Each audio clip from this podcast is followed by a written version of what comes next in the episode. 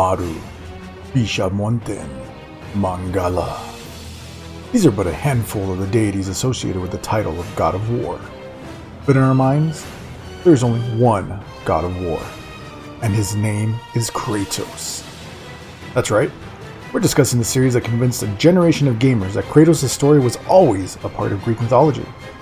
We share our thoughts on why the murderous, ash bathed heathen of Sparta deserves both your love and your sympathy, while he rips through the Grecian gods of legend in a tale of revenge as old as time. And yes, we also talk about all the banging he does along the way. Character building, am I right? We'll be back at the end of the show.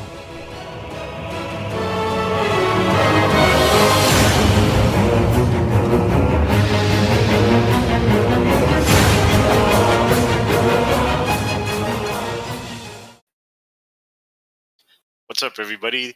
Welcome to another episode of Obsessive Compulsive Gamer Podcast. Um, I'm Mike Prime, and today we're going to be talking about the epic God of War series.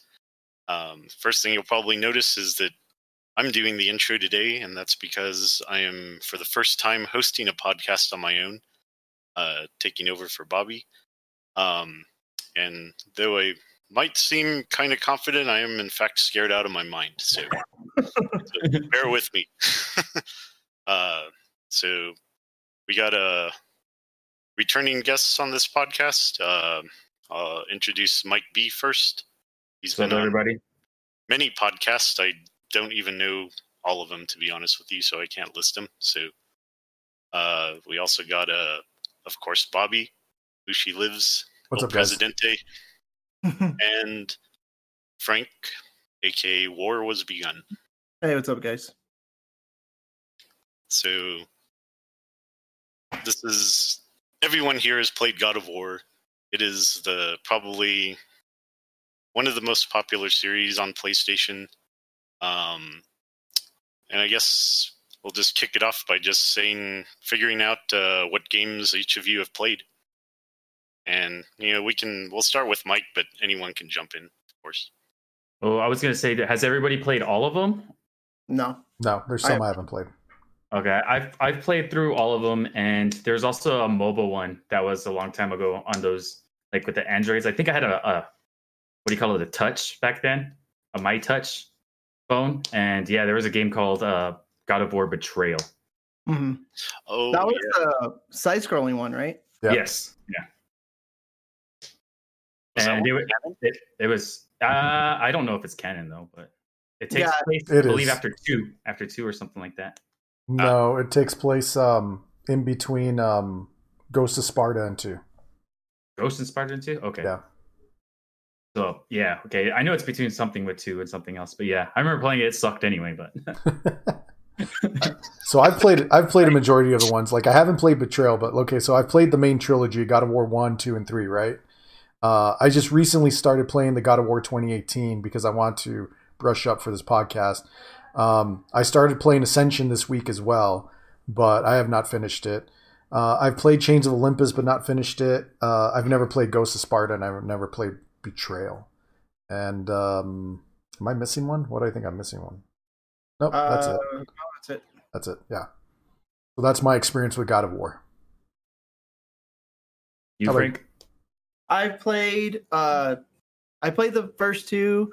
Uh, let's see. I played both PSP games, so Chains of Olympus and Ghost of Sparta. I did play three. Never finished three. I got most of the way through it, but I got stuck at Hera's Garden, and I don't remember why I had stopped playing it. I it was like just during one of those times where I was either moving or starting another game, and I just never went back to it. Uh, but I do have God of War 2018. I never, I haven't popped it open yet though. I need, I still need to go back and finish God of War 3. Um, and I never play Betrayal because I still don't like supporting mobile gaming because it's popular enough, and most of those games are garbage. So Well, surprisingly, Betrayal got a lot of favorable reviews. Now, I don't know how it would hold up today because that game came out 2007, but uh, it got a lot of favorable reviews at the time. So it's got an interesting Um, history. hmm Yeah, I mean, I- and the funny thing is, uh, considering its place on the timeline, like it was several years after two, wasn't it? No, no, no. Again, it took place between Ghost of Sparta and 2. No, I'm sorry. That's that's what it was. Is that Ghost of Sparta? You know, even though it takes place between one and two, it that one came out a lot later in in the life of the series. You mean Ghost of Sparta came out later? Yeah, Yeah. Yeah, Ghost of Sparta. I know we have it on there. I think Ghost of Sparta was 2010, so there's a three year difference. Yeah. Because God of well, God of War two Yeah. came out. 2007. Ghost of Sparta was yeah. 2010. Okay. Yeah, that was PSP. I never played the. So just to throw in my experience, I played one and two and three. I haven't finished any of them, but I played uh, the first two years after they came out, and then God of War three was the one that I wanted the most on PS3 when it came out. And That's one of the games, yeah, that I bought the PS3 for. It was Yeah. like that, Dante's Inferno, and Heavy Rain. Those are the three games that I bought a PS3 for. Yeah, Wow, I you haven't remember it finished looked Any of them at all? Like uh, you haven't finished a single God of War game? I have not. Oh wow. Not because. I don't know if it's. I didn't think they were hard or anything. I just never played all the way to the end. I mean, there were some areas that I got stuck in where I couldn't Yeah. really figure out what I was supposed to do. Uh, Pandora's Temple. Pandora, yeah. Oh, yeah. One for sure. Some of those, yeah, some between some of those puzzles, but like Pandora's Temple, are you talking about? Is that the part where you just had to continuously fight hordes of monsters and they were hard to get through, or was it a you had puzzle? to. Uh, uh, it was the puzzle where you had to unlock areas, like you had Yeah. to drain the water, and okay, you had yeah, that- to. no, yeah. that's right. Because there's Yeah, no, also there's also like an elevator in the, in that game where the elevator is notorious for being difficult to get through. Yeah. Ooh. I think that's I- where I stopped. Actually, I finished that one before the update came out for them to make it easier. Was that the, Nice. on Ascension? Was that The on ascension, the ascension elevator. Yeah. Yeah. Oh, but there's an elevator I think in one or two. I can't remember which one. Is it? It's one right where you have Pandora's Tower, and there's a, and it has the elevator. uh, I don't Yeah, 'cause remember. Well, because I know Ascension is also notorious for being tough to beat until they release that patch. Yeah. But um, but the other thing I want to clear clarify is just since the God of War games didn't release chronologically, uh, I, I just want to clear up the chronological order of the games itself. So the first game chronologically in the series is God of War Ascension. Then you have God of War Chains of Olympus. Then you have the first God of War in 2005. You have God of War Ghost of Sparta. Then you have God of War Betrayal, that mobile game we spoke of. God of War 2, and then God of War 3 is immediately after 2. And then uh, and then you have the basically what's God of War 4, but they just titled it God of War 2018. And then on top of that, there were three remasters that were released, or collections and a remaster. You have the God of War collection, which init- initially only uh, consisted of God of War 1 and 2 for the PS3. It was apparently ported to the Vita, which I didn't know about. And then um, I didn't know that either. There was a God of War Origins collection, which consisted of the two PSP portable games. That was Chains of Olympus and uh, Ghost of Sparta. I remember that. right? Yeah. And then That's how I first played them. what what's funny is that that came out 2011, and immediately one year later they just released the entire God of War saga, all five main games, yeah. one, two, three, and then the two PSPs all together. And okay, that's um, the one I, I played the PSP titles for the first time. Was that for that collection. one, okay. So yeah, but they've never re-released Betrayal in any form, which is unfortunate. It would have been cool to see that one get re-released like on the Vita, even if they, you know, just slightly updated the graphics so that way you could get the experience of it. Because I don't know if there's since any way to is play it part of now. the story. Yeah. The graphics, man, you could play that thing on a Game Boy Advance. Well, like the studio, the studio that developed it, I have it here. Um, what the heck is it? Betrayal. It was a studio called uh, Javaground, and they ported it to work on over 200 mobile devices. So I mean, those guys busted their ass to get that game to work. So it's amazing that I got the reviews that it did. It's it's unfortunate that it kind of it's got kind of lost amongst all this stuff. Uh, maybe Well, one day. That's, that's another reason I'm against mobile gaming. Like they don't archive that stuff properly. Like they Yeah. they don't keep a, a proper track of it. So another, you know, big old middle finger to anybody who uh, wants to preserve that stuff. Yeah, and they and they and they put the effort into it because what's also really interesting is, you know, they they kind of refer to all the God of War games with the exception of the newest one are part of the Greek era, right? Because it's all Greek mythology. While the newest one is Norse mythology. So all those Greek era games were had the same. I mean, most of them had multiple writers, but there is a, a writer, Marianne. I'm trying to pull up her name here. Uh, Marianne Krawczyk, I think that's how you pronounce her last name, was uh, was the writer for all of them for all the Greek edition games, with the exception of Ghost of Sparta, and that's probably because Ghost of Sparta was being worked on and can, when uh, Go, uh, God of War Three is being worked on. So even for that mobile game, she was she had a writer credit on it because they wanted to keep that consistency. So it's obvious to me that they want it to be part of the canon. It's just unfortunate that Sony doesn't you know make the effort to bring it back so people can experience it if they missed out on it. Yeah, but they're not missing much. I don't think. well, how was the game then? the betrayal? It's. Yeah. I mean, uh, mm, I mean, I, I didn't really. It, it, the story could have been good because I never really paid attention to it. I didn't beat it either because, like Frank said, it's a mobile game, so it was there was no. I, I they probably did put a lot of effort into it, but I had no attraction or or wanting to stick with it or like, oh, I really got to finish or get through this. I kind of just picked it up here and there and you know wasn't really paying attention too much or focusing on what the direction direction of the story was for that one.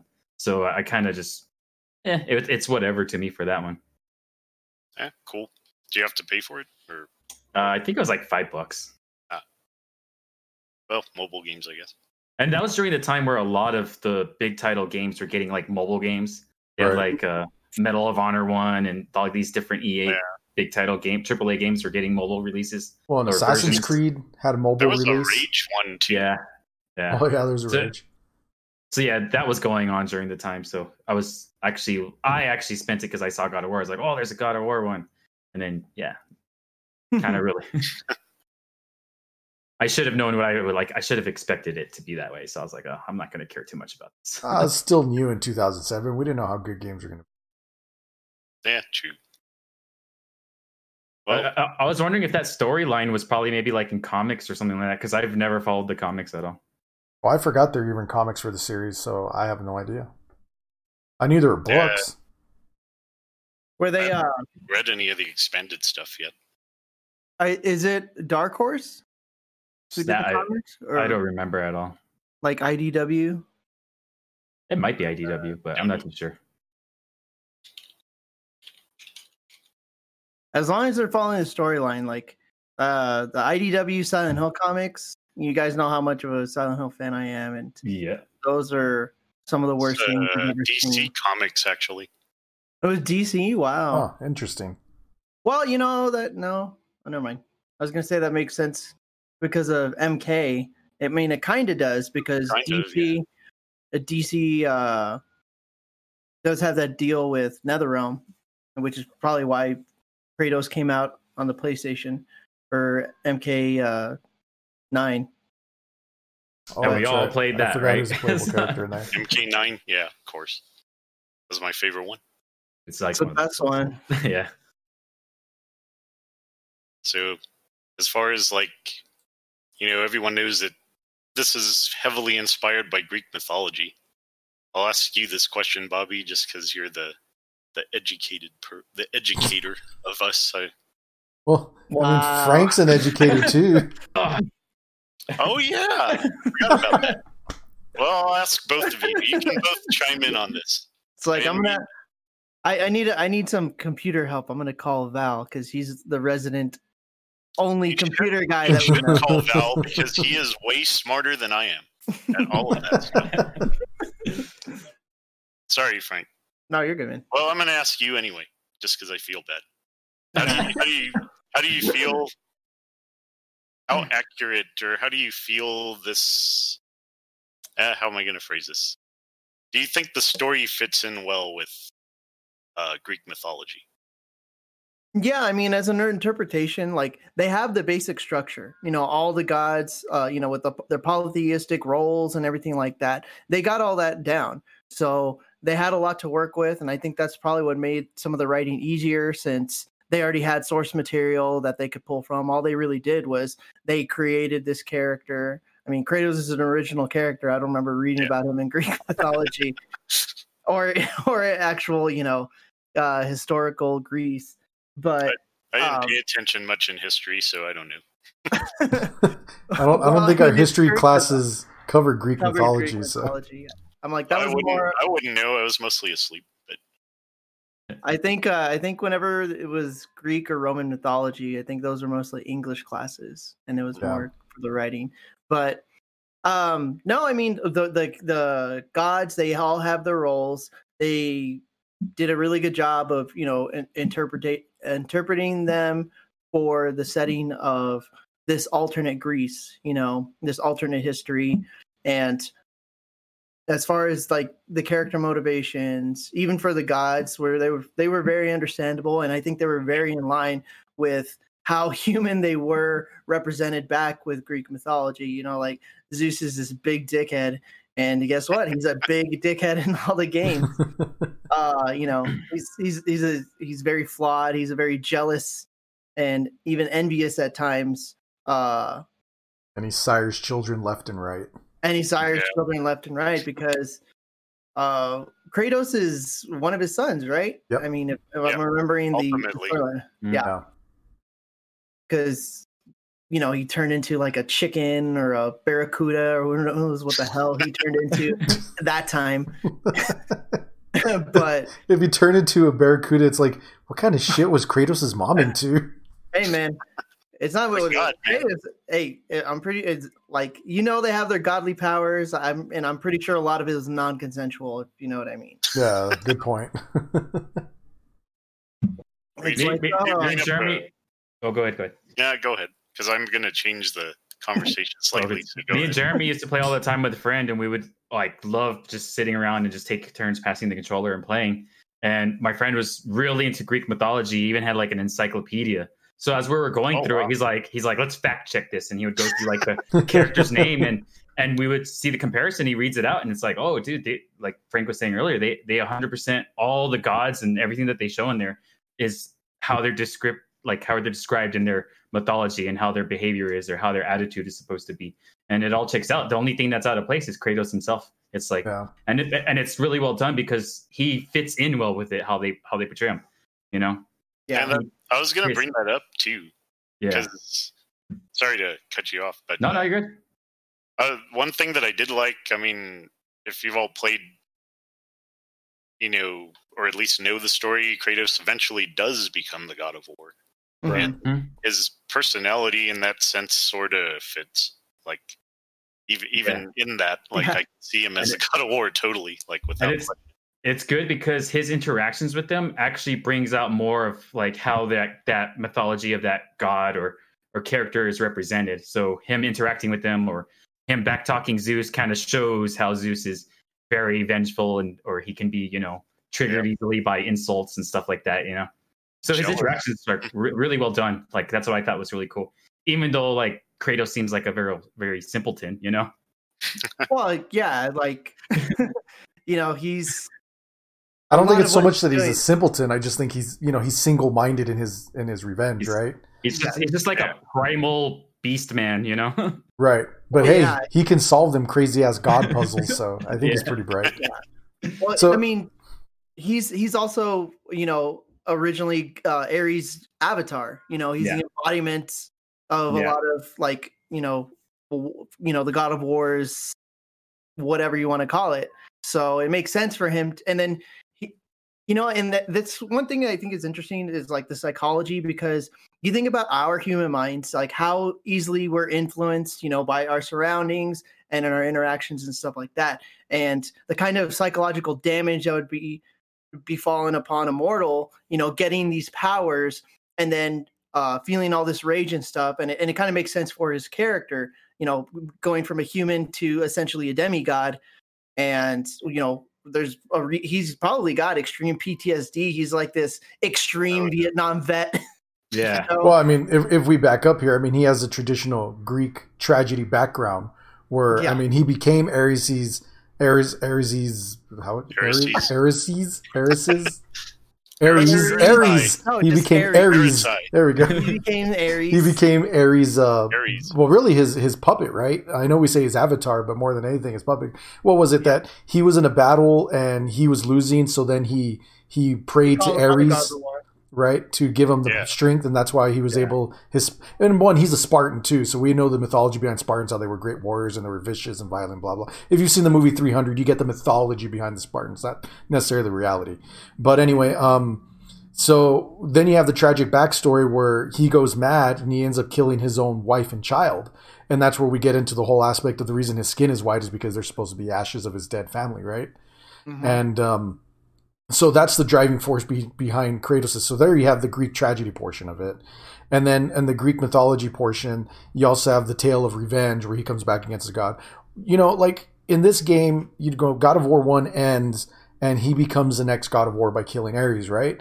And then the second God of War, they introduce the concept that Zeus is actually his father, which Mhm. you know in other met, in other types of storytelling, other genres, I'd probably be upset with that because we thought of Kratos as human becoming a god, and and that Yeah, seems it's not him powerful. being a god. But in Greek mythology, it makes sense because all these characters that become part of the world of the gods is because they're, you know, what, what do you call them? Bastard childrens of gods, you know, like Yeah. Hercules or, or, um, uh, what was the name of the guy from Titan, uh, Clash of the Titans? Perseus. Perseus, thank you. So they all get sucked into these worlds because of their bloodline connections he's got. So it totally makes sense for Kratos to to go through that. And I thought what was also cool is in part two when they introduced the Titans, because the Mm. you know the Titans were a huge part of Greek mythology that a lot of people aren't really aware of.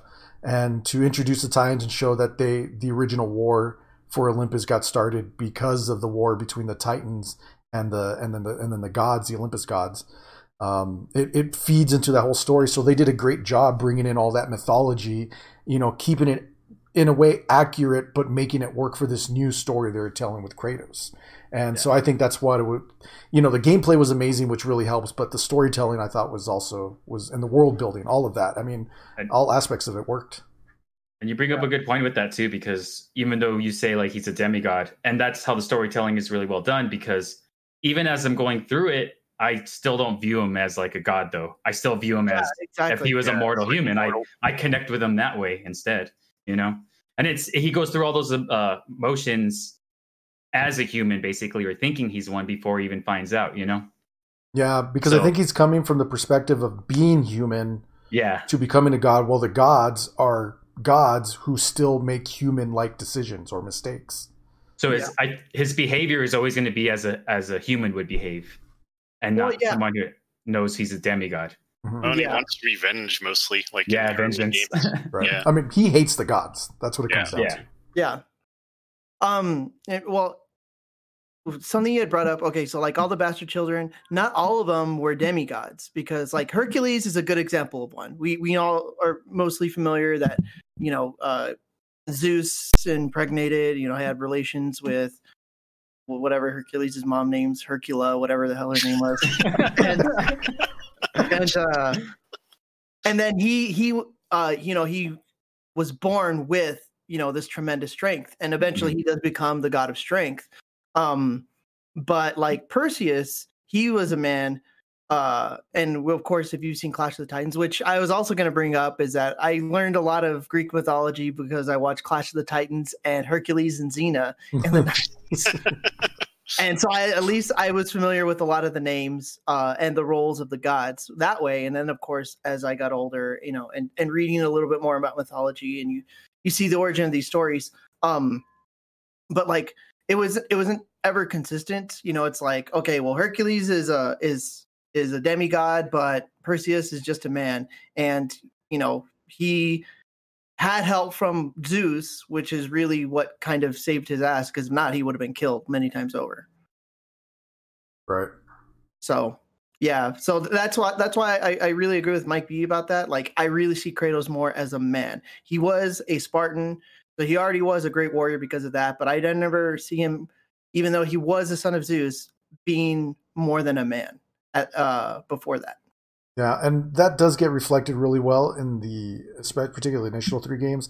I will say for this newest God of War, they do take advantage of his godhood because there are feats of strength that he does in this new game, like lifting large boulders that a regular human couldn't. That obviously require godlike qualities. And I don't or Chris remember Redfield. or Chris Redfield as he's arms. not punching him, he's not punching him, so he's just lifting him. So you know, maybe, maybe that's really what it is. Like we just we, we keep trying to lift boulders. Maybe we just need to actually be punching punch them, them, and, and or then that'll get them to or Chris Redfield's a demigod, and we just don't know. You know? There's that possibility too. those those those are the biceps of a demigod. I can tell you that. Well, that's the best thing too about when you play certain games. The best ones are the ones where you're invested or you you see yourself through that character. So when it came to that moment of uh, Kratos uh, against Hercules in God of War three, it's like, oh, dude, you're gonna we could take out Oh, that was- Hercules. That was so then That was a good fight. when you fucking That kick his epic, ass, dude, it's man. like, oh, dude, I fucking kicked Hercules' ass. Fuck you. Like, you know. Well, you know one That's thing I like love brutal depth too, man. Oh, Like, yeah. that dude like destroys him. I think I think probably one of the worst deaths was Hermes. He just like, yeah. Oh, rips his head off. I mean, he's just like, You see it just stretched away slowly. yeah.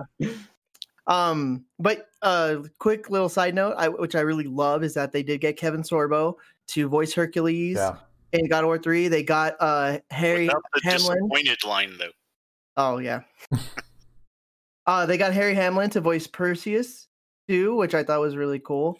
Um, even though Kevin Sorbo is a big religious, you know, fruitcake now, like I still remember the good days of when he was disappointed. oh, that's good. I just love that. Somebody in editing probably had to watch that and was like, "Eh, it's fine." Like, wait, we're we're we're 10 seconds short. Leave it in. Just leave it. Well, speaking of the gameplay, uh, what uh, well, I mean, I guess uh, kind of skipping ahead a little bit, but what are your favorite gameplay elements of, in all this? I mean, we touched a little bit on it, but what drew you all into the game? Uh, so the thing that attracted me was the brutality of the of the combo system that they had. You know, watching the the gameplay videos of it uh, for the PS2 when it was originally uh, showcased before release, uh, it, it it looked fun to play. And um, like I know there's other hack and slash games where I mean, Bayonetta always comes to mind for a great hack and slash game, but where Bayonetta felt like uh, a very much finesse style hack and slash uh, with a lot of dodge movements and a lot of um, you know interruption attacks. God of War feels more uh, like you're using your power and your strength in order to destroy these enemies as quickly as possible before they can even lay a hand on you. And it feels Mhm. much more focused on the offensive rather than defense. Now the evade motion is great. It's sim- it's it's amazing that they made it so simple, which is using that right stick in order to Mhm. dodge. Um, they they did a great job with their fixed cameras, so that way it never felt like your gameplay was being interrupted, even in moving environments, like when you're going up Mhm. elevators or if the cameras are moving around, whatever the case may be. And uh, but just the brutality and and how it's funny to say this, but the beauty of the brutality because there are times where you could say, "Oh, this is distasteful," but like you know, Frank was talking about Hermes' head being ripped off, but it totally fits in with the way the game is, right? When you're destroying these enemies, it totally fits in. You know, he he doesn't. Almost every or every uh, enemy has a finisher that you can complete, right? Where I think if you hit circle button, you can you know rip out their eye, cut off their head. I, one of my favorite ones were always against the trolls, or I'm sorry, not the trolls, the Cyclops, where you get on its back and you get the Oh, blades yeah. of chaos and you just stab them right. Yes, you know, just brutal. But of course, the enemies were just as brutal. I mean, they weren't there just to you know punch you and run away. They were there to destroy you. So those enemies were just as challenging. And then, of course, you have the mixture of the puzzle aspects of the game, where there's all this puzzle solving that takes place in between uh, the action. Not unlike like Uncharted. Uh, Uncharted, you have the action set pieces and then puzzles in between. And God of War is one of the first games I remember playing which did that in a way where the transitions were nice and smooth. It wasn't like you're finishing these. Air- it never felt like there was a distinct cut between fighting and puzzle things. It's you're in the same area. It, it was a very smooth transition, so you never knew if you were going to be doing a puzzle or if you're going to be fighting your way out of things. And sometimes you'd be doing both. There's a great mix up, especially in two and three. I mean, as great as one is, I, I really do think um, two improves on it in so many ways, and three carries that forward. And um, but overall, the gameplay is just is fantastic for those reasons, especially with the variety in the combos. Because you know, you not only can you upgrade your blades of chaos or what were it, blades of Athena in the second one, or blades of exile in the third one, but um, you get additional weapons. In one of the games, you get uh, the bow and arrow from um, Artemis, right? Or is it Mhm. Helios? I can't remember which character it is, but you get his the, the bow and arrow from one of them. I Or think it's Artemis because I she's think the it's Artemis. right, and then um, and then or you, you know you get this giant axe in one of the games. I think maybe it's three. And you know the thing is is they weren't afraid to also change up gameplay mechanics from each game. They're you know they tried different things. And no matter which game you played i never felt that any of the mechanics were broken. Now did you need to use all those mechanics to get to the game? Hell no. But it was a lot of fun to figure out a lot of those combos and to figure out how to use a lot of those different weapons in action and uh, and to except for the executions because a lot of them if they were pain in the ass monsters if you didn't execute them they would just their health would recover and then they were just a pain in the ass again. Yeah. That's true. There were some of those but that's why i never screwed those up mike. Yeah. Uh, the, the, smaller guys once they're in the execute state you could probably hit them and just kill them anyway but. Yeah, yeah, yeah. yeah, I, I, think yeah once we're in the they're in the execution state if you just keep hitting them you they just die and you get less red orbs because you didn't perform the execution. Right um, just quick note: it's the bow of Apollo.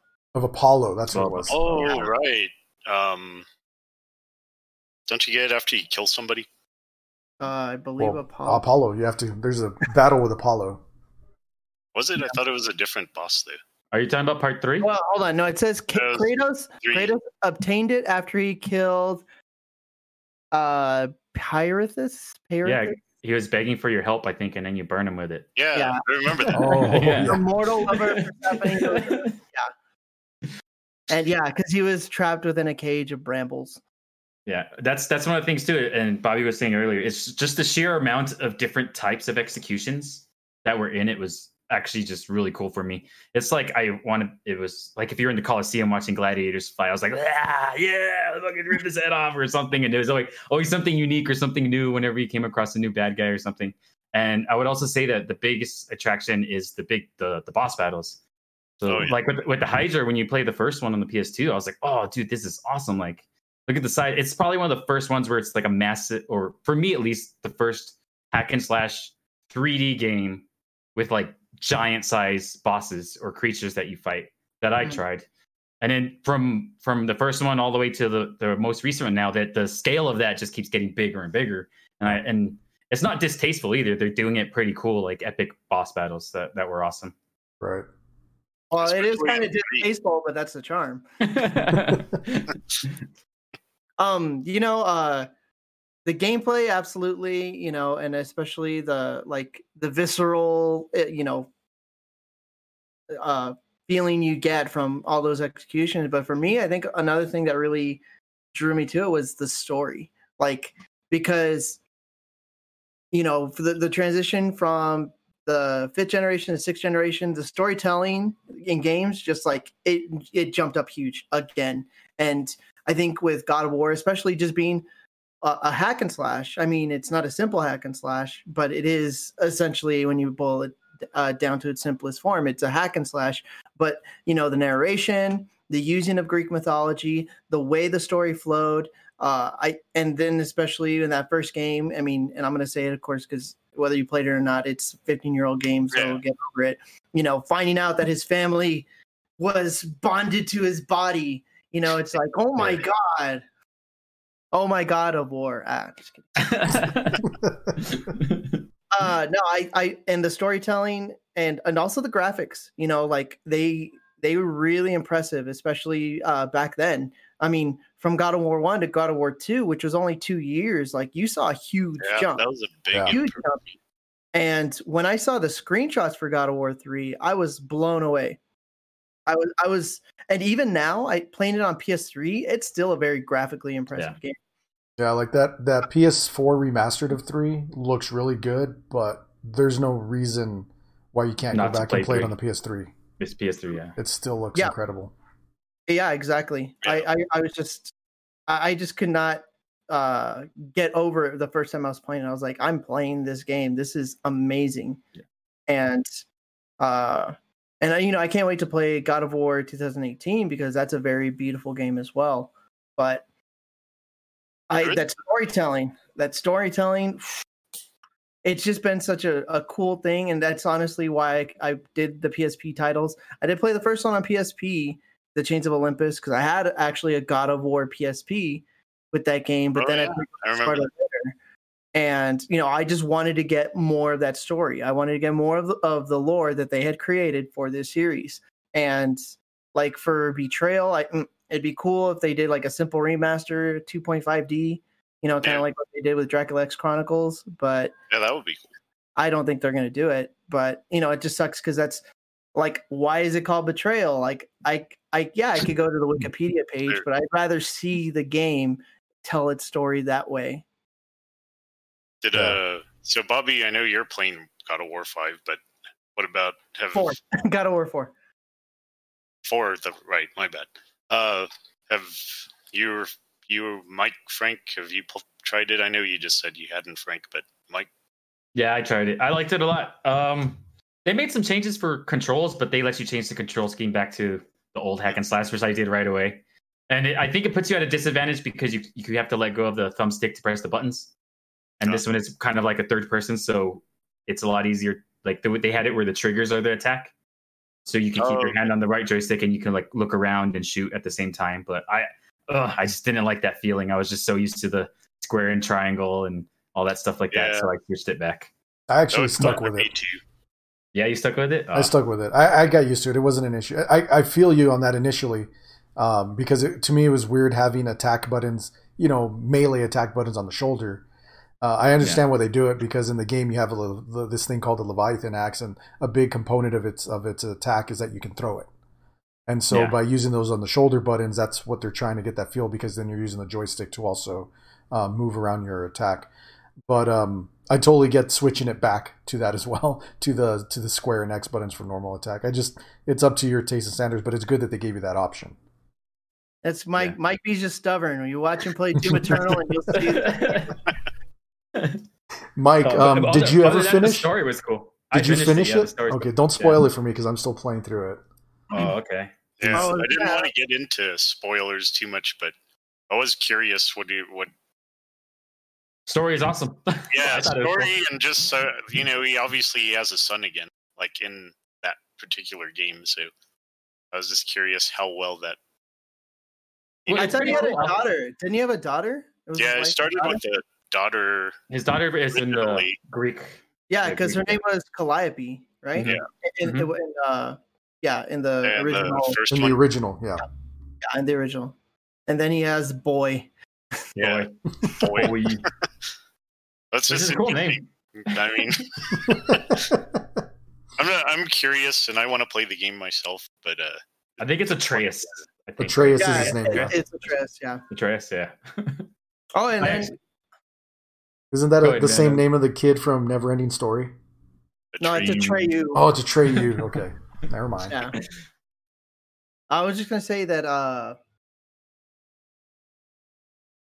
you know, one thing that really kind of disappointed me is that they changed voice actors. Because it was Uh, uh, told me that. was it was it uh Carson? What, what was his name? Terrence Carson, the, Jeez, the original remember. voice. I didn't. I don't know didn't- the voice actors' names, but I, you, you Yeah. could tell the difference right away once you play the new one. It's Yeah, like, and- and that's not him. I heard that like Christopher Judge in 2018 does a really good job, but like just oh that's christopher Judge. yeah, it's Christopher Yeah. Judge. oh my Teal- god wow Stargate SG1, man. that's cool i'm a huge Yeah. stargate nerd I, I think the the voice acting fits for the because this game thematically is very different than the previous games with the Greek Mm. mythology. Kratos is very different. I mean, he's still the angry guy, but his way of dealing with things, the way he reflects on you know the past crap he had to deal with, he's he seems like a very different character. That he's, Yes. obviously he's running away from his past, and he's gonna have to come to terms with it in, the, in this game. But at the Mhm. same time, he he seems more. I don't know. I I don't want to say more. He's definitely not more at peace, but everything seems more subtle with him, and I think that's just the theme that they're going with the game. So, I like he's got a sick beard too in this Yeah. One. Yeah. he's got a sick beard, and somehow his nose got bigger. His nose does look bigger. He's older. hey man, as you get older, your ears get Yeah, bigger, man. your nose gets bigger, you get shorter, you get hair in places Yeah. you didn't have hair before. Good point. Good point. He's probably broken his nose like six times. Right. Well, you know what? Uh, and actually, I wanted to ask you, Bobby. I mean, as far as uh, like, well, how far after three does uh 2018 take place? As far as the game timeline goes, I know. I, I don't know the exact year, but assuming Atreus is, he looks like he's like 10, 11 years old. And then I don't know how much time took place in between the time he met Atreus' mom and they and they did the nasty between the end of God of War three. I believe her name was Atreya. Probably. but uh, I mean, obviously, it, it has to be a minimum of of I would say between ten and fifteen years for sure. Are you sure her name wasn't woman? Boy and woman. Boy, Woman. woman, Woman, boy. Okay, okay. woman, have you seen Boy? okay and and that's another thing too actually uh another thing that really kind of going back to the last question is that what appealed to me to series two was was the voice acting the voice acting is so Yeah. good Yeah, like it, it's it's cheesy and over the top but you're talking about greek mythology you know gods performing these you know these cataclysmic you know uh events and all this stuff like it's it fits perfectly and it is so entertaining to watch yeah. I remember Zeus sounded cool. I always thought he sounded cool. I don't know who voices him from like two. oh i don't know I always thought he sounded badass. yeah, but So- across the board, the voice acting has been incredible in that game, even with this Yeah. Here's one. a, here's a question though, because I heard five. I keep calling it five. I don't know why. Uh, four was more. I mean, the rest of them are Greek mythology. Isn't four more on like? uh north It's Norse Norse. mythology. Norse, Okay. That's what I. I was also curious about how they're fitting that into the whole story. Again, I mean, the attention to detail and the mythology is amazing. I, just all these little things, just like in the original game, all these little things, all these little mentions. Uh, are, you know, and if you're if you're a fan of Norse mythology, or you know any any basic things about North, Norse mythology, you'll you'll catch a lot of stuff. And I think it's really good. Again, they're doing a great job of putting Kratos into this Norse world, but it's also obvious that they've created this larger universe where where it was hinted at. I don't know if you guys remember David Jaffe, I think is how you say his last name, was the original creator of God of War. He's the same guy who did the Twisted Metal series, and um, and uh, and his original idea for God of War three for the way to, for it to conclude was basically for Kratos to involve himself in all these other uh, worlds of of, of of of mythology, not just uh, Greek. So I was going to go into Norse. They were talking about doing Chinese mythology or um, egyptian Egyptian mythology. And so I don't know if they're going to continue going forward with that kind of stuff with this after the end of this God of War because I haven't played it. And Might Remember, be. Aldo said maybe he's gonna. Aldo was saying maybe he's gonna take on Jesus Christ one day. Oh yeah. Aldo was talking about that. I was like, well, maybe that would be crazy. so I mean that was a, the original plan from David Jaffe, and obviously that's not how God of War three ended. But you know by then he, he left the studio in 2007 just as part two is coming out, which is why Mhm. he's credited with director, but so is uh, Cory Barlog. Bar, balrog is it Balrog. Balrog or Barlog? i don't know let me check I hope it's Balrog. It's Barlog. Yeah, Man, I double Yeah, checked it too. just like I it's Balrog. I agree with Frank. so Cory, not Balrog, um, is was the director for for part two along with Jaffe, and then he was the director of part three. Nope, director of part three was someone else. So it's interesting how even though almost well, yeah, every game has had a different director. every game, I think. With the exception of the newest one, because Cory Bar- Barlog came back to Sony to direct the newest one, and so they've been able to keep that that pace or keep the they're keep- collaborating, I guess, with each other. Yeah, and, and keep everything consistent. What also helps is, like I said, for the Greek ones, it was the same writer for all of those, so that helps keep that too.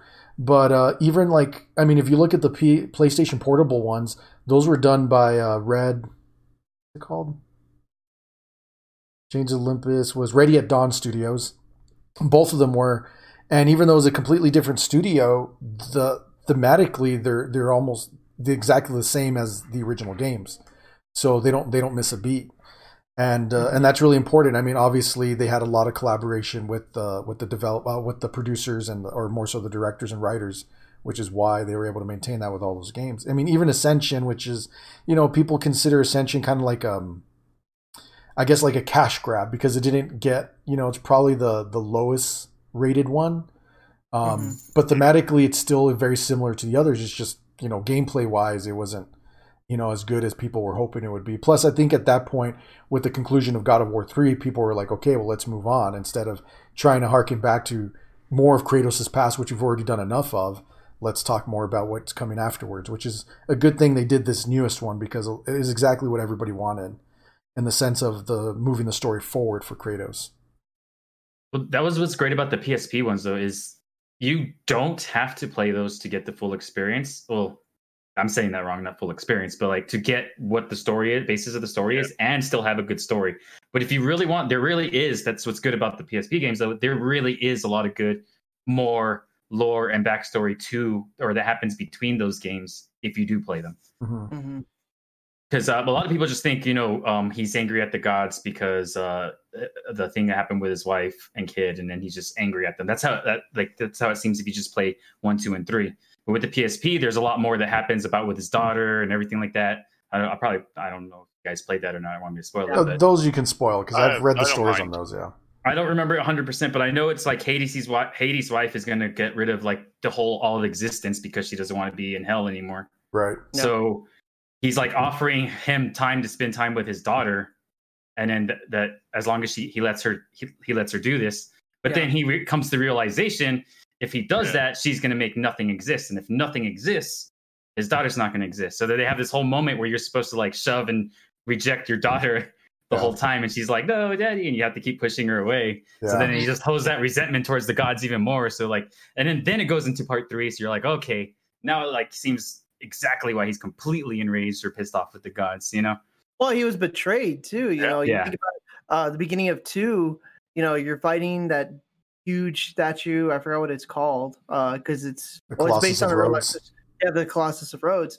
Um, and then you know Zeus is like, put all your power into this sword, and you Yeah. know, yeah, yeah, that's the only way you can defeat it. And then you know he gets gets stabbed through the chest, and you get sent down to uh, Hades, which uh, which was a great intro for part Yeah. two, man. Like, Yeah. oh my god, just another testament to that storytelling. You Yeah. know, like you just because even even though two starts off with that battle, um, it, it's still really a tutorial.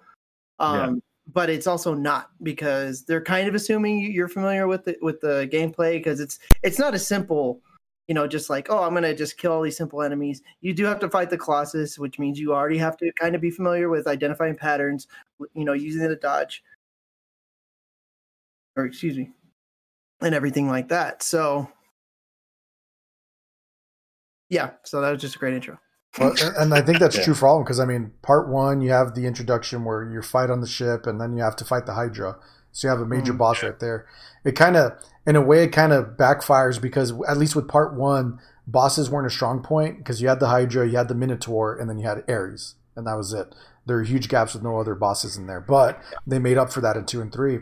And then two, you have that started with the Colossus of Rhodes along with the enemies that you're fighting because you have to fight the Colossus on multiple. I think there's three sections to fighting it throughout that Mhm. stage.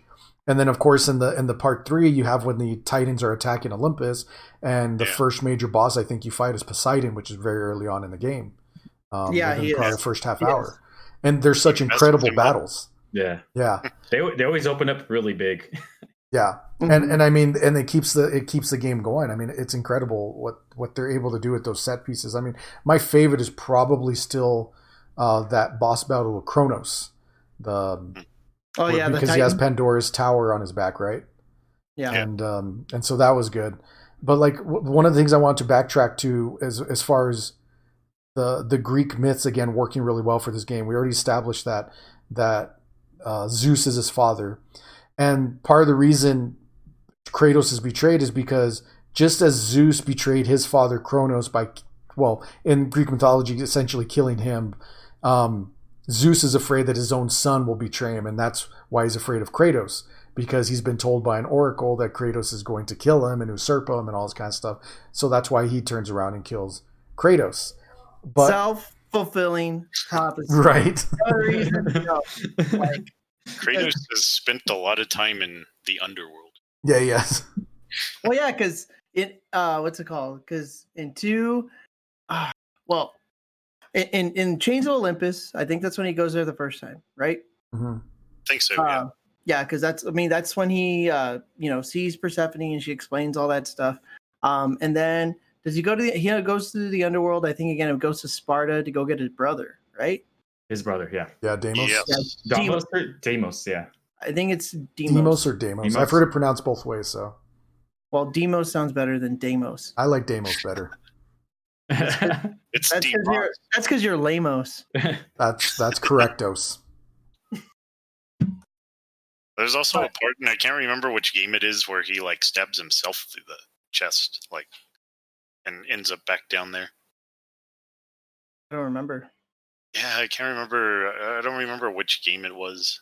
Wait, he does what now? He kills himself so he can go to He Hades. basically stabs himself. Oh, because to go to Hades? realizes- Yeah. Uh, Is it three? I want to say it's three, but I can't remember. But he does go to Hades in three, so I mean, Yeah. Yeah, it's been a long time since I played those it the is. It original is yeah, me too, man. I mean, this series, it's funny because you think about like those most of the games came out between, you know, a five years 2005 and 2010, those three. Yeah. Because Well, actually, all five. Oh, it was the end of Oh, yeah, God yeah. of War three. It was the end of God of War three when he does You're that. talking about, you're talking about Hey, he spoilers! I haven't finished. I'm just kidding.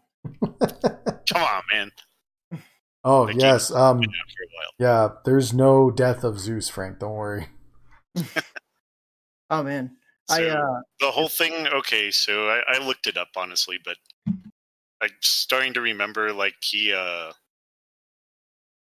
Athena wants him to return power The sword. to her, and instead of doing that, he kills himself.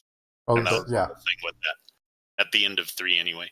Right. okay. Uh, I need it, man. I really need to play or finish Yeah, it, I should say. it's it's a really cool ending actually when you when you look into everything that happened in that game. Yeah, that's appropriate for that story, man. For it to end the way it Yeah. does. Yeah.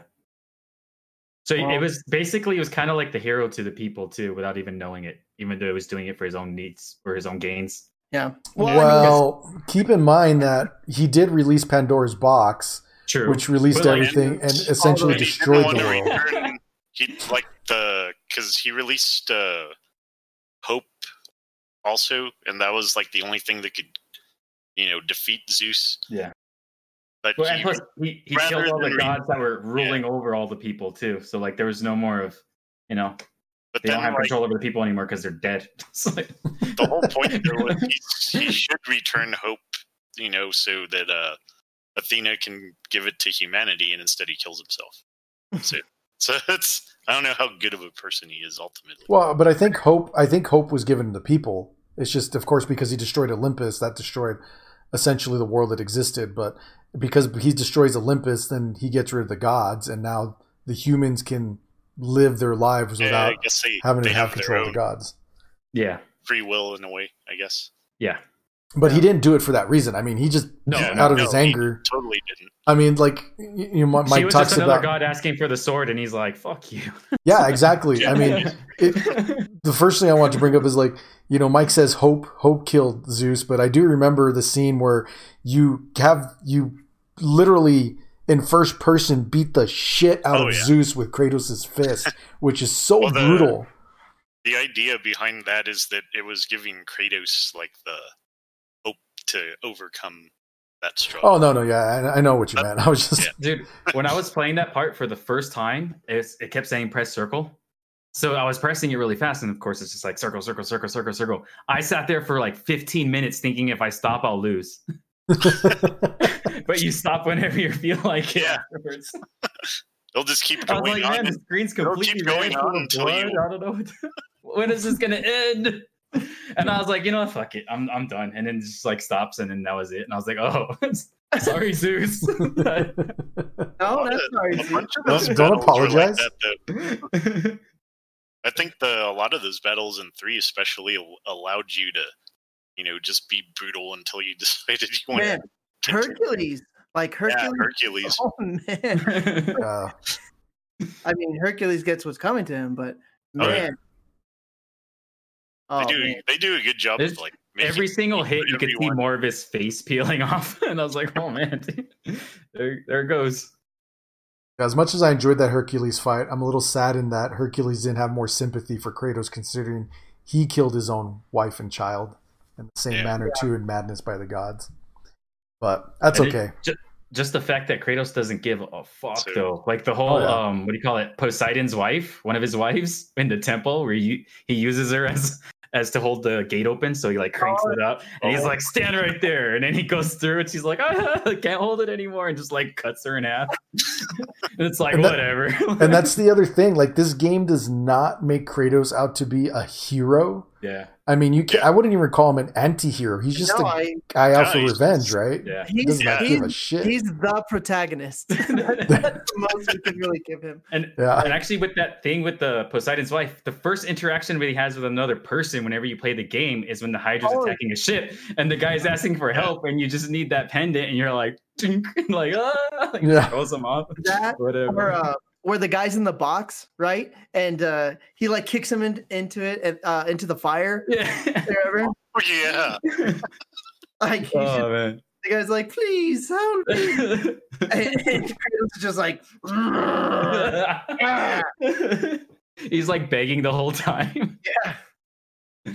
Oh I'm- man. yeah. I mean, I would, I'd say, like, we we need to like come up with a new term because anti-hero is definitely, uh, definitely doesn't seem to fit for Kratos and Er- and Heroic villain. The Ares was the god of war. Uh, Kratos could, should be Yeah, I like the wouldn't call him a villain. testosterone. yeah. Anti-villain. He's an anti-villain. an anti-villain. Anti-villain.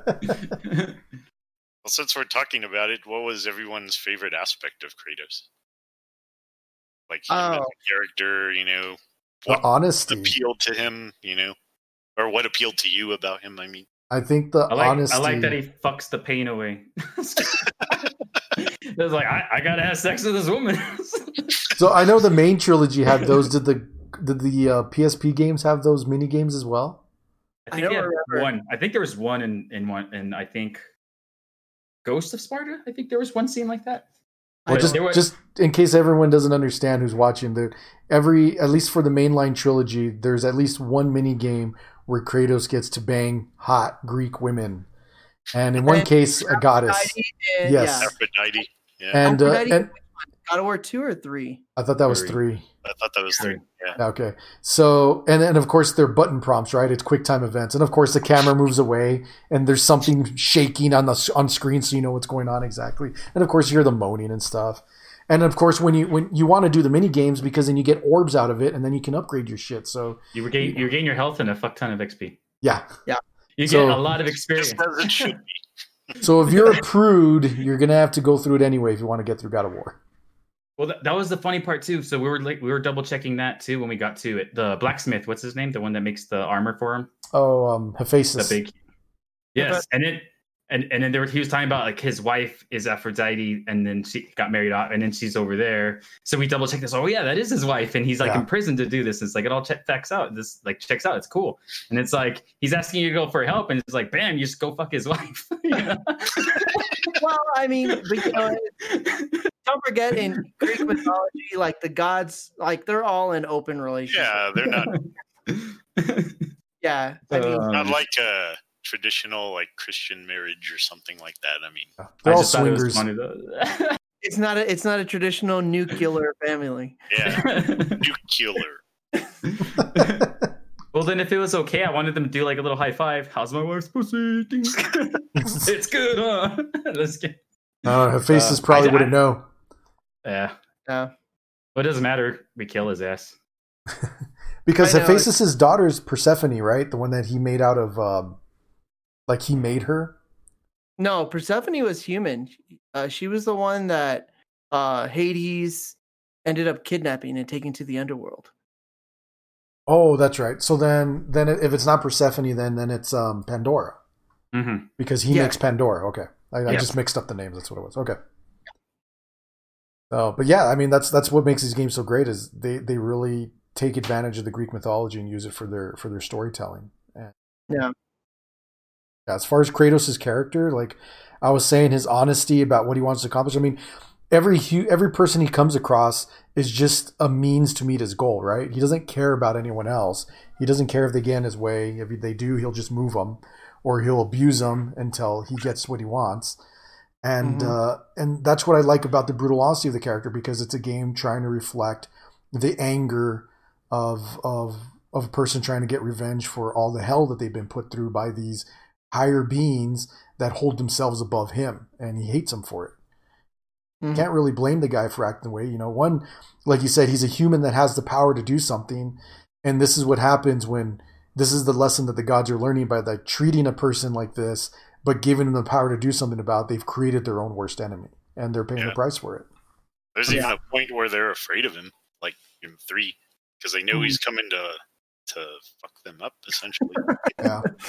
Yeah, You know, I, I think what I really love about Kratos too is uh is pretty much kind of like Mike had mentioned earlier, is that he's kind of like a representation. Like you get to put yourself, you're like, oh, I hate the, you know, you really kind of channel yourself into Kratos when you, especially when you're like killing stuff, and you know, with the button prompts, being able to like brutalize all these, you know, uh, gods and everything like that. It's it's a little cathartic in a way, you know. Yeah. I mean, that's why we we play video games is, is for the enjoyment and the storytelling for things that we can't do not necessarily that we would do them in real life but it's it's an outlet and it's really fun to be playing as this pissed off guy being able to kill all these gods who are selfish and awful and everything like that so yeah. i think that's another thing i, I really like about kratos and in, in agreement with what bobby said They should have a like a cutscene of one of the people that are just on Mount Olympus, just probably one of the slaves or one of the people just what the fuck's going on over there? It's just like Kratos tearing through people and shit. I don't know, dude. That guy's pissed off. yeah you know what like the way two ends because okay so you remember like something like halo 2 the way halo 2 ended you know it's like what are you gonna do chief finish this fight and it's totally sequel baiting and you know a lot of people were upset with that but the with the way 2 ends with you know the titans climbing a mount olympus it's like oh man i can't wait to see the Yeah. next i can't wait to see the start of this like i mean it was total sequel baiting but Yeah. i don't know for some reason i think it was a lot I, it was written better. I, yeah, you know what? Because I think two was such such a better game as opposed to like two, which uh, Halo two, which was like kind of disappointing in Yeah. certain ways. God of War two exceeded the first one in like every single way. Well, It, it was just such a detriment. it was a complete story. I mean, it just happened that the result was that he revived the Titans.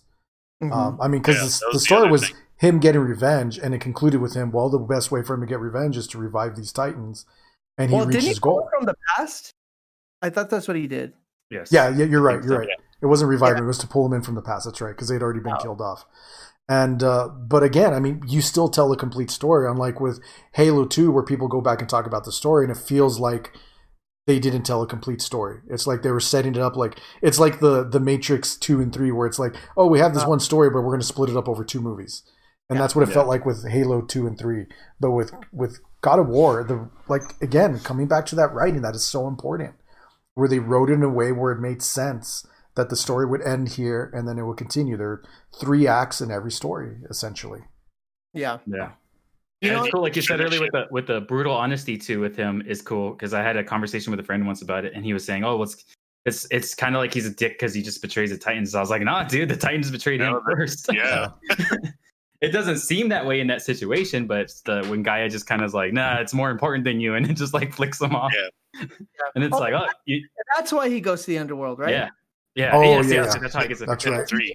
You know what? It's funny because like I literally haven't played these games in like almost ten years. I no, that's not true. I think it's been about like six or seven. It's been a while. But like now that you guys are mentioning these story parts, like it's all just kind of coming back to me. Yeah. And I thought I'd actually have to like look it up and remember all the story, but I'm actually remembering a lot. I think it's more like the boss battles. It's a lot more of the gameplay stuff that I, I'm not remembering as well. But that's again a testament to how good this story is. That Yeah. like I haven't played God of War three since 2010 when it was released, Yeah. and the fact that we're talking all these little tidbits and then we can still remember these things, it sticks with Yeah. you. That's how good it is. But yeah, when I was saying that, what Bobby was saying, like it's true that he's he's not gonna backstab anybody or s- oh, but when he gets to this point, I'm gonna turn on them. He, it's he's just brutally honest. Like it's just his Yeah. goal and objective, and that's it. At the end with Athena, where he doesn't give it over, it wasn't like he was scheming the whole time. He just realized, nah, hell no. Like I'm not gonna give that to you. Fuck you. It wasn't like a planned out thing. Yeah, had, it wasn't you know? malic- like Yeah. a malicious thing. Like Yeah. Oh, uh, another thing I was going to ask you, Bobby, for the intro of uh, God of War 2018, since you like he is running from his past and everything like that, like the Twilight of the Gods fully happened right at the end of three. Like all the gods die out, Olympus is destroyed, right? Yeah, I mean, as near as I can tell, I don't know if there's gonna if something's going to come back. Because I mean, Athena died right, and and God of War two because she fac- sacrificed herself to prevent Kratos from killing uh, Zeus. Yes.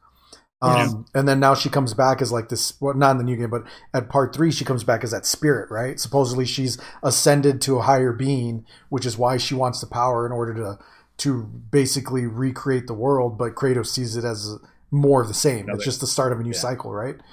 And so I don't know if in this Norse gods ones, if they're going to cycle back and bring some of that back in, because obviously the Norse gods are aware of the existence of the Greek gods, just their worlds do not interact with each other. And uh, and very early on in the game, they make it clear that the Norse gods are aware of Kratos' existence and that he's there because he's Mm-hmm. an outsider and they don't want him there. That's that's one of the big points of the game. They make that clear very early on, so that's not really a spoiler. I kind of just want to figure out how he got there. Yeah, since he threw himself off the mountain, right? How did he Yeah. survive and end Yeah. up there? How did he get from that realm of whatever the Greek mythology is to the Norse? You know, they they just keep going on Uh, saying, you know, he he was from the Greek realm and now he's in the Norse realm, but they never say how Didn't or what. he? Didn't he throw him off? Like he tried to kill himself, right? He stepped off of the mountain, but then Right. he was saved, and I forgot who saved him. But she basically told them like, "Your time here is not up yet, or whatever. You're still needed." No, I think Um, that was at Or is the, that a different game? I think that was at the No, beginning of it's part, two. Part three ends with him stabbing himself, and then you don't see his body there. Oh, that's right. It's just like the blood, like leading Yeah. off. Oh, yeah, yeah, that's right. Yeah. Okay. I'm sorry. I, He- I was he doesn't- a different. I game. said he threw himself off at the end of part three. That's wrong. It was at the beginning of part two, right, where he Part two, throws himself that's where off the cliff. Yeah. Gaia, Gaia flings him off or like pushes him off or doesn't care. no, that was the him off. beginning of part three. but Uh, if that was if, part three. if you remember at the beginning of part two, because he was tired of being a, the god of war, remember Oh, he throws yeah, yeah, himself yeah. off the cliff, and that's Yeah, I'm yeah, pretty yeah. sure it's Athena who rescues him. Yeah, I think it's Athena. I I was remembering that wrong, but Yeah. yeah, Mike's yeah. right. It's it's at the end of three, and you never know. You just see that his body's not there anymore. Yeah, Yeah. and then four just starts. He has a kid, and you know he's in this new place. Yeah. and you, and, and you, like he said, you notice that he's a different man now, where Yeah. his he Yeah. carries himself differently, he behaves differently. Uh, you could you could still see like you know beard. He they have that real emotion, like you say, like he's human. He has those moments where you can see that rage come out, or like you can say, oh man, this like Yeah. he's ill tempered, you know, or short tempered, where things trigger him, you know. Yeah. So it's pretty cool. uh that's that's another kind of question i have is that um you know we you have the norse gods you have the greek gods and like the way you just mentioned it mike the was you know the realms i'm like i wonder how much like if there's like a clear separation um i mean not just uh geographically but as far as like on a higher plane like is there like kind of like a this you know bar- barrier of the of the deities and stuff Yeah. like that that so that whatever the norse gods do it doesn't influence the greek realm and stuff like that Yeah. i'm kind of Um, curious Well, I I- I could do this without spoilers or just kind of like a thing that's in there because it doesn't explain how he got there or w- what happened. But Mhm. I think they do. The gods do know of, of each other's realms because you get to a location where you're still in the Norse realm, I guess. Uh, you don't ever change from that, but there's an area where they have collected treasure, and it's treasure from Greek uh, Greek treasure. Mhm. And then you could see like, oh, you know, paintings or vases or vases, however you want to say it, with Kratos or Zeus on it. And then his son's like, well, what is this? And then Kratos is like, oh, well, they know about all this stuff, and they have some of the treasures from Greeks. And so, but but they never go, they never dig deeper than that. Unless Yeah, it's some one of those notes, unless it's one of some of those notes, and I don't like to read, so, or things you find or whatever. yeah well I, I mean this and this isn't necessarily explained in the games i'm just i'm just asking like it, it's more of like a kind of rhetorical but just general like you know where do, where do the gods powers like stop affecting other areas you know what i mean? Yeah. Yeah. because if you were to think you know in in this universe you have polytheistic gods greek norse and i imagine egyptian chinese would you know and uh indian whatever. Is it going to stick specifically to just their respective areas? Is there any overlap? I don't know. It's just a random thought that i had when- when Who's we were- higher, Zeus or Odin? like, yeah. i think odin's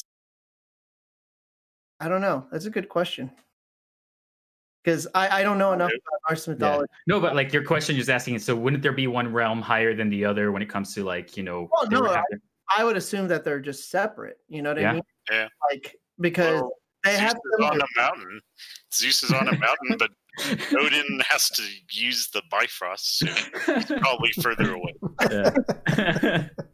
Well, uh, you know, and that's another thing too, is that because the Greeks had the twilight of the gods, the Norse uh, have Ragnarok. You know, I wonder if there's anything like that for Egyptian mythology, where there was an age for the gods to end.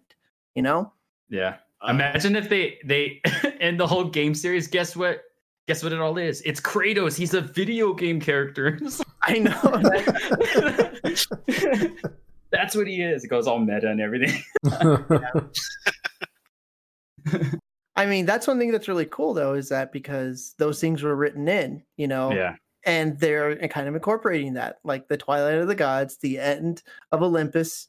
Uh, we we get to see a video game interpretation of that happening, Yeah. and um, okay, so not necessarily a slight, slight spoiler for Bobby. I don't know if you want to stop listening, just really quick, Mike. But like at the end For your of 2018, Not um, helping.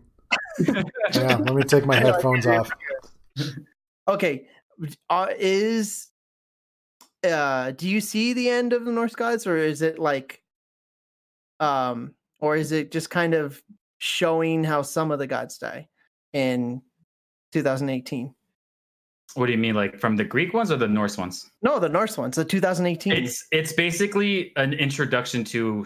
You're gonna start. They're gonna reveal more Norse gods. gotcha okay that's and that's what i was here more curious about okay Yeah. bobby bobby bobby You're good, Bobby. okay yeah because i don't i don't care We're about done- we're spoilers spoiling everything. and and now that i know now that i know that voldemort's gonna come out it's all good ah, god damn it. I think Hold in your I think farts. the Harry- smell it. I think the Harry Potter universe would be another good crossover for the God of War series. Well, if, if for Kratos to just go in and just like, man, he would. Well, he the shit- probably he probably beat the shit out of Harry Potter to take the wand, so then he could kill Voldemort. That'd be an unfair matchup, man. I can just see him with Ron. That'd be like that Smash Brothers commercial where like Luigi was taking on like like going into Simon like the Castlevania Oh yeah, universe, and he got just like murdered, like straight up murdered in that preview. he's gonna he's gonna play a game of Quidditch without a broom. He's just like leaping everywhere and tackling everyone, Ugh, breaking the brooms in half. he kills the snitch. he just bites down on it and cracks it in half. Yeah, but you know what? I don't support those kind of crossovers. Like I'm okay with Kratos going to Norse mythology, like, but yeah, Yeah, I, it I still want to fits see. within his. I, character. want to see a Kratos Harry Potter crossover. That just well, maybe if it's done by Robot Chicken. Harry Potter and the God of War. Harry Potter and the God of War. Oh goodness. oh, that'd be great. what was it? What was the question? What question? Were I don't know. We just I started know. talking. No, We've just been conversing, but it yeah. was about uh, Kratos' character. Oh yes, that was a that was a question. Well, I do have one last question if you all want to yeah, let's keep going. wrap it up, but uh, this is for everyone, of course. Uh, what is your favorite God of War game series? Mine's three personally, but I gotta go with three. That's, that's tough. if I'm going with games that I actually finished, then I would have to say two. I do love three, and I was really liking the way it was progressing. But I think just because for the transition from one to two, all those improvements, and you start off in essentially Greek hell, which is Hades, um, which actually kind of uh, I felt when I started playing Dante's Inferno. I'm like, hey, this is kind of like that level in God of War. Which Right. Dante's Inferno is a God of War clone, which is a great God of War clone, by the way. that was Um, a very underrated game. It was just missing were- a lot of executions, though. Yeah, I mean the execution. Well, they didn't have the brutal stuff in God of Yeah. War. Gameplay wise, it was pretty similar. But yes, Frank is And- right. Dante's Inferno is a really good clone of that. yeah, and then of course you have not such a great clone of that, which was Lords of Shadow. Yeah, I'm with Frank. I, I have to go with God of War 2. I've played through the trilogy, and as much as I love God of War 3, uh, which I do think is a graphically impressive extension of two because two set everything in motion for three. I kind of Mhm. lean towards two. I have I think I have stronger memories about two than I do about three. Well, Mhm. Just you know, such an amazing game, especially at the end of the life of the PS2. You know, graphically it pushed. It was a, it was a two DVD game. You know, Yeah. and I mean a two dual layer DVD disc. So we're talking about you know eight gigabytes per disc. So they Mhm. they put a lot into that game graphically, uh, uh, fundamentally with the uh, with the gameplay and uh, the story. As, as good as the story is in part one, they really take it up a notch in part two, and Yeah. it is is really a cut above. Uh, really, a lot of things that still come out now. I mean, it is one of the best hack and slash games out there. Um, I mean, it, it is amazing just in general that even even a ga- game like God of War Ascension, which is probably the weakest of the games, is still probably one of the better hack and slash games that you can play out there compared to any other games that come out. But um, specifically, God of War Two is the one that that's the one that did it for.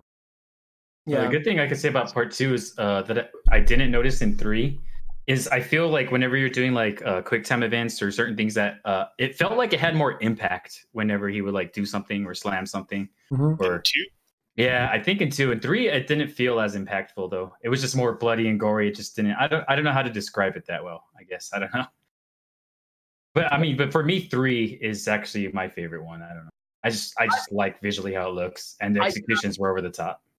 I I think I, if anything, you know, if, if I'd finished three, I'd probably prefer maybe a little more than two, but just two was just such an improvement. It was just yeah good. Like like uh, in game series, you know, that's one thing. Uh, like when you compare games to movies, like the sequels and games are almost always better. Funnily enough, as opposed to movies where they're usually complete trash. Yeah. Yeah. I said that, and the visuals for three though, that moments like we were talking earlier, it's really great. But the moments when you first go in between a cavern and then the camera like zooms in to his like shoulder on the armor, I was like, oh my god, this looks crazy. And then Bobby said it earlier, like if you play it on PS4, to the side, right? Right? yeah, where you the first time, yeah, yeah it that's like zooms in. I was like, fuck, this is in-game graphics. What the fuck? Yeah. You know, and another thing too is that there's it's all in great in game uh cutscenes. Yeah, and then he stopped moving, and then I was like, "Oh wait, this isn't a cutscene." So I had to keep moving, holding up, you know, because I thought it went to a cutscene when it zoomed in. So I was like, "Dang, dude, this is crazy."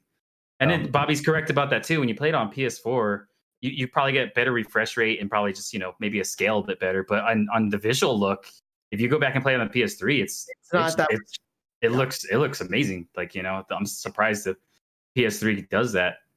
and that was 2010, you said, right? Yeah. God of War 3. It's You think I mean that's a 10 year old game, which means that it was in development from about probably 2007 to 2008. So the fact that it still looks, you know, that that uh what is it? The seventh generation consoles, like psh, those game, a lot of those games still look really good. I think. Well, and, and I think it's a big deal because one, I mean, obviously it's a Sony studio, so they had a head start on knowing how the how the PlayStation 3 ran. But like, Yeah. you know, God of War 2 came out in 2007, PlayStation 3 came out in 2008.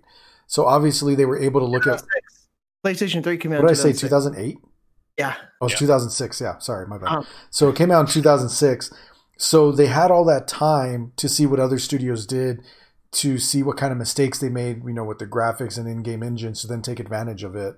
Uh, because uh, you know you'll you'll read back, especially in the early years of the PS3, where uh, that cell processor was notoriously difficult to to uh, design for, because again it was a it was an in-house made processor by Sony as opposed to like the Xbox 360, which was using a um, shit I don't even remember what it was, but um, but the point is is that they had to learn how to use it, and uh, so those extra years putting in time on God of War 3 because it took three years to develop it, um, really paid off, and I mean Yeah. it is it is a beautiful looking game.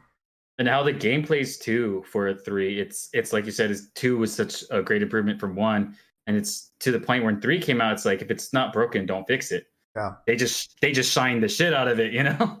It was like you know, it was really cool. Yeah.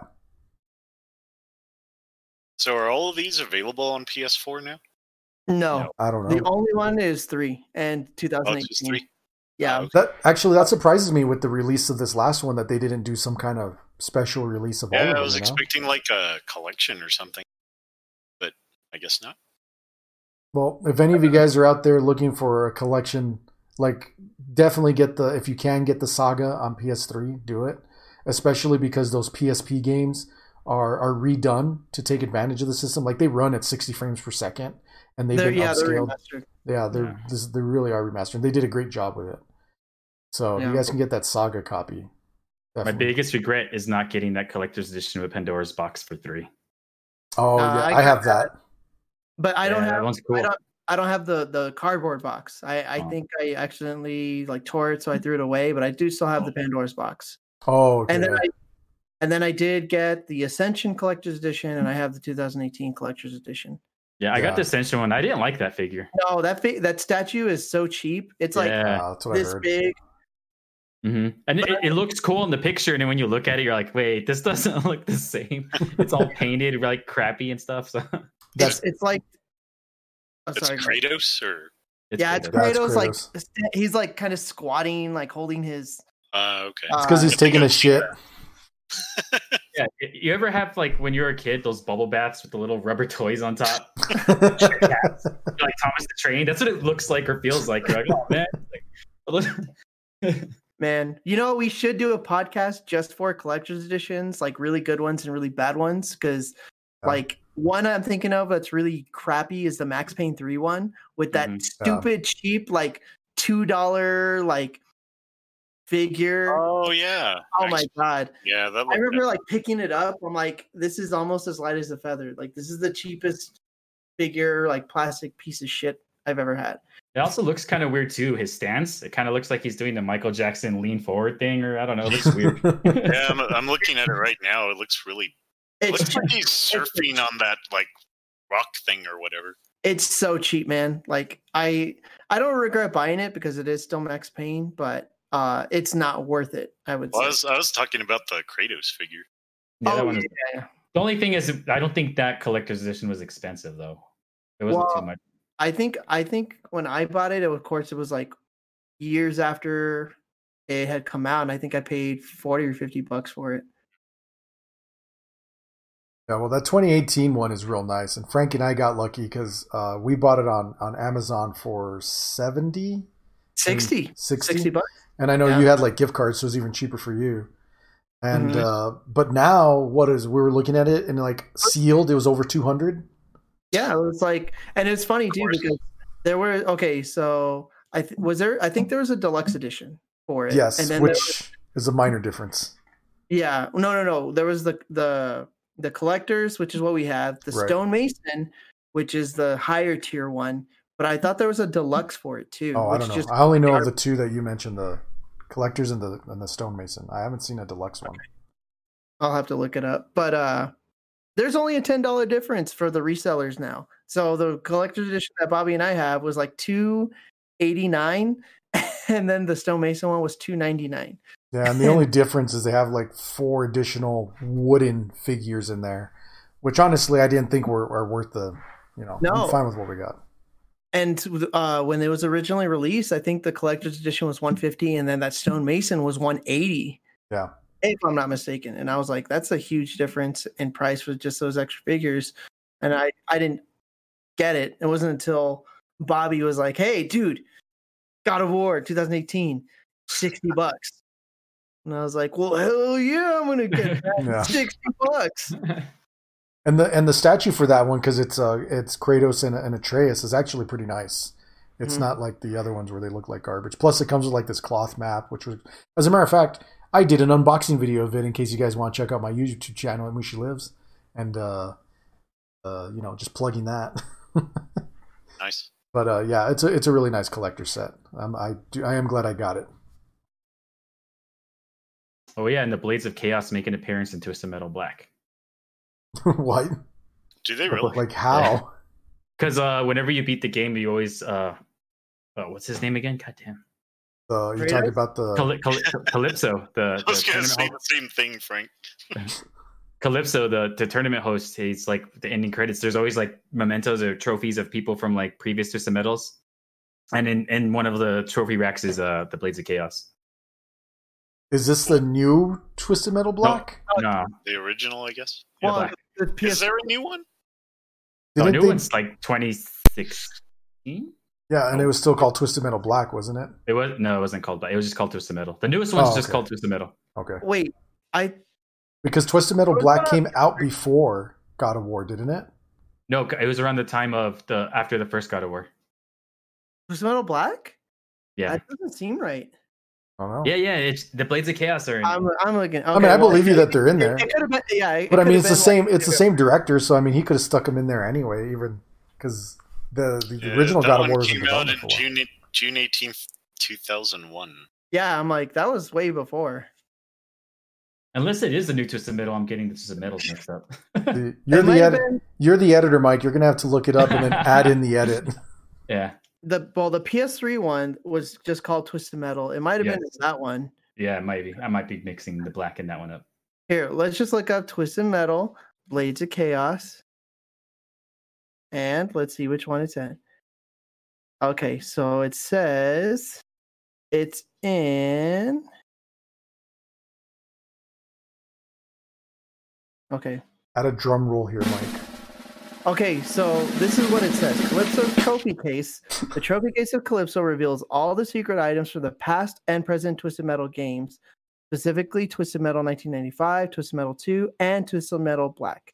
Here are the items that Calypso keeps on display, and listed here is Kratos' blades from God of War series.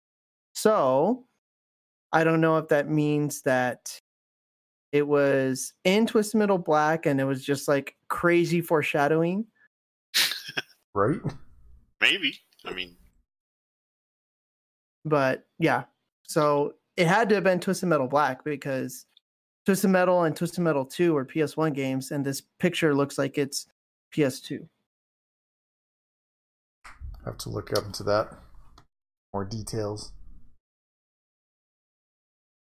Yeah, well, I know it's it's there. wait wait then it says and then I'm well, I believe. I believe you, Mike. it says kind of cool that calypso has kratos' blades of chaos in his trophy room and twisted metal ps3 so i don't know Uh, PS3. I don't know. I'll figure. We'll figure it out, and I'll, I'll I'll find the image of it and just put it up. Yeah. And that was the the Twist Metal on PS3 was from 2012. Which side note, um one thing I really liked about that Twisted Metal game, other than the gameplay, because I always think all the Twisted Metal games are boring as hell, um, is they had these story sequences that were done with a combination of live action people, but with like animated uh, backgrounds and like effects. So like Sweet Tooth, which is the clown with his head on fire, like he's a real, you know, it was a real actor, but he he gets animated with stuff around it, and those story sequences are some of the best artwork like I've seen on on a video game. Like you should definitely check out those cutscenes just to look at the artwork on it. That looked cool. Nice. I never played a Unfortunately, they Metal. were in a Twisted Metal game. Yeah. Just the middle two is the best. I I can say that I'd rather play Vigilante Eight. Ugh. That's a whole different podcast. Let's let's we'll do that later. No, it's all right. We don't we don't need to have a Twisted Metal podcast. yeah, we don't. Could have a Vigilante 8 podcast. All right, then I'll just make you. I'll make you a two-hour video of me ranting about it. Then. okay, we can run that. I'm cool with that. do, you, do you guys know what Frank said about Vigilante Eight?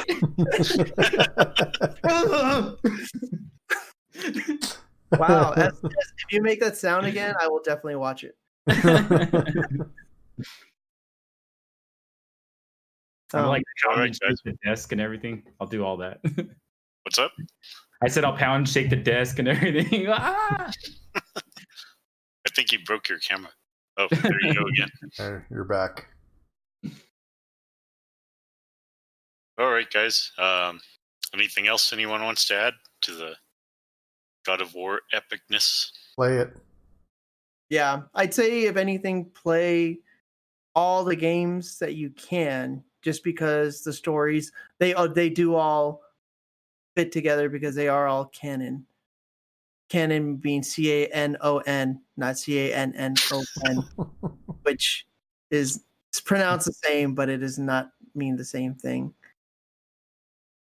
and always bang the women if you can. You get experience. Yes, you get experience and you get orbs for That's- upgrading your, your That's gear. good advice for video games and for life. And real life.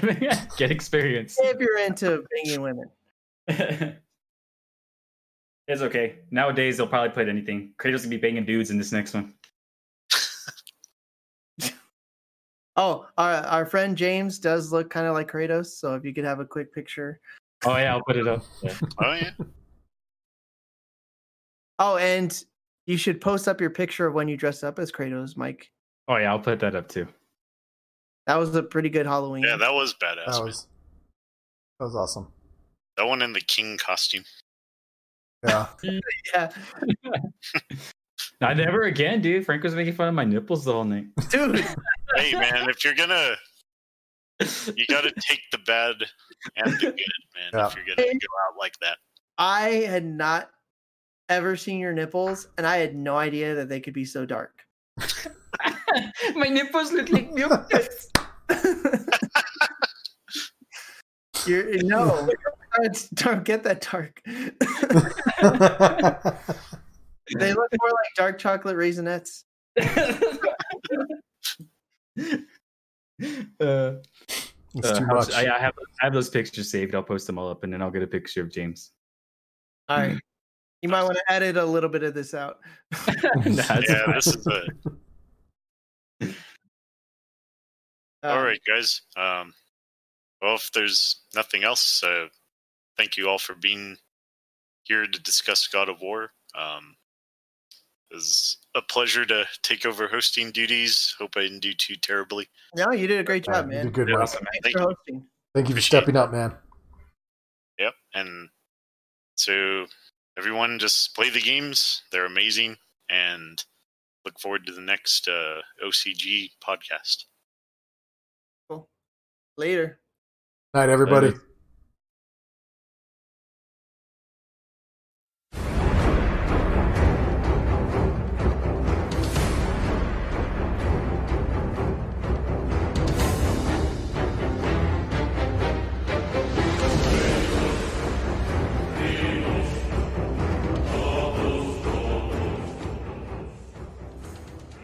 It occurs to me that I should not like Kratos as a person.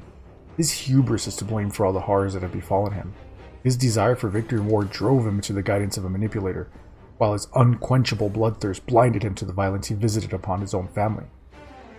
But despite his faults, despite his godly birthright, his tortured quest and soul is a story worth seeing unfold. Of course, all the bloody mayhem the player gets to experience along the way only makes the ride that much more satisfying. So even though I would never want to be friends with Kratos, I would still love to hear his story just one more time. Well, that's it for this episode. Please join us next time as we cover Hideo Kojima's epic soap opera, Metal Gear.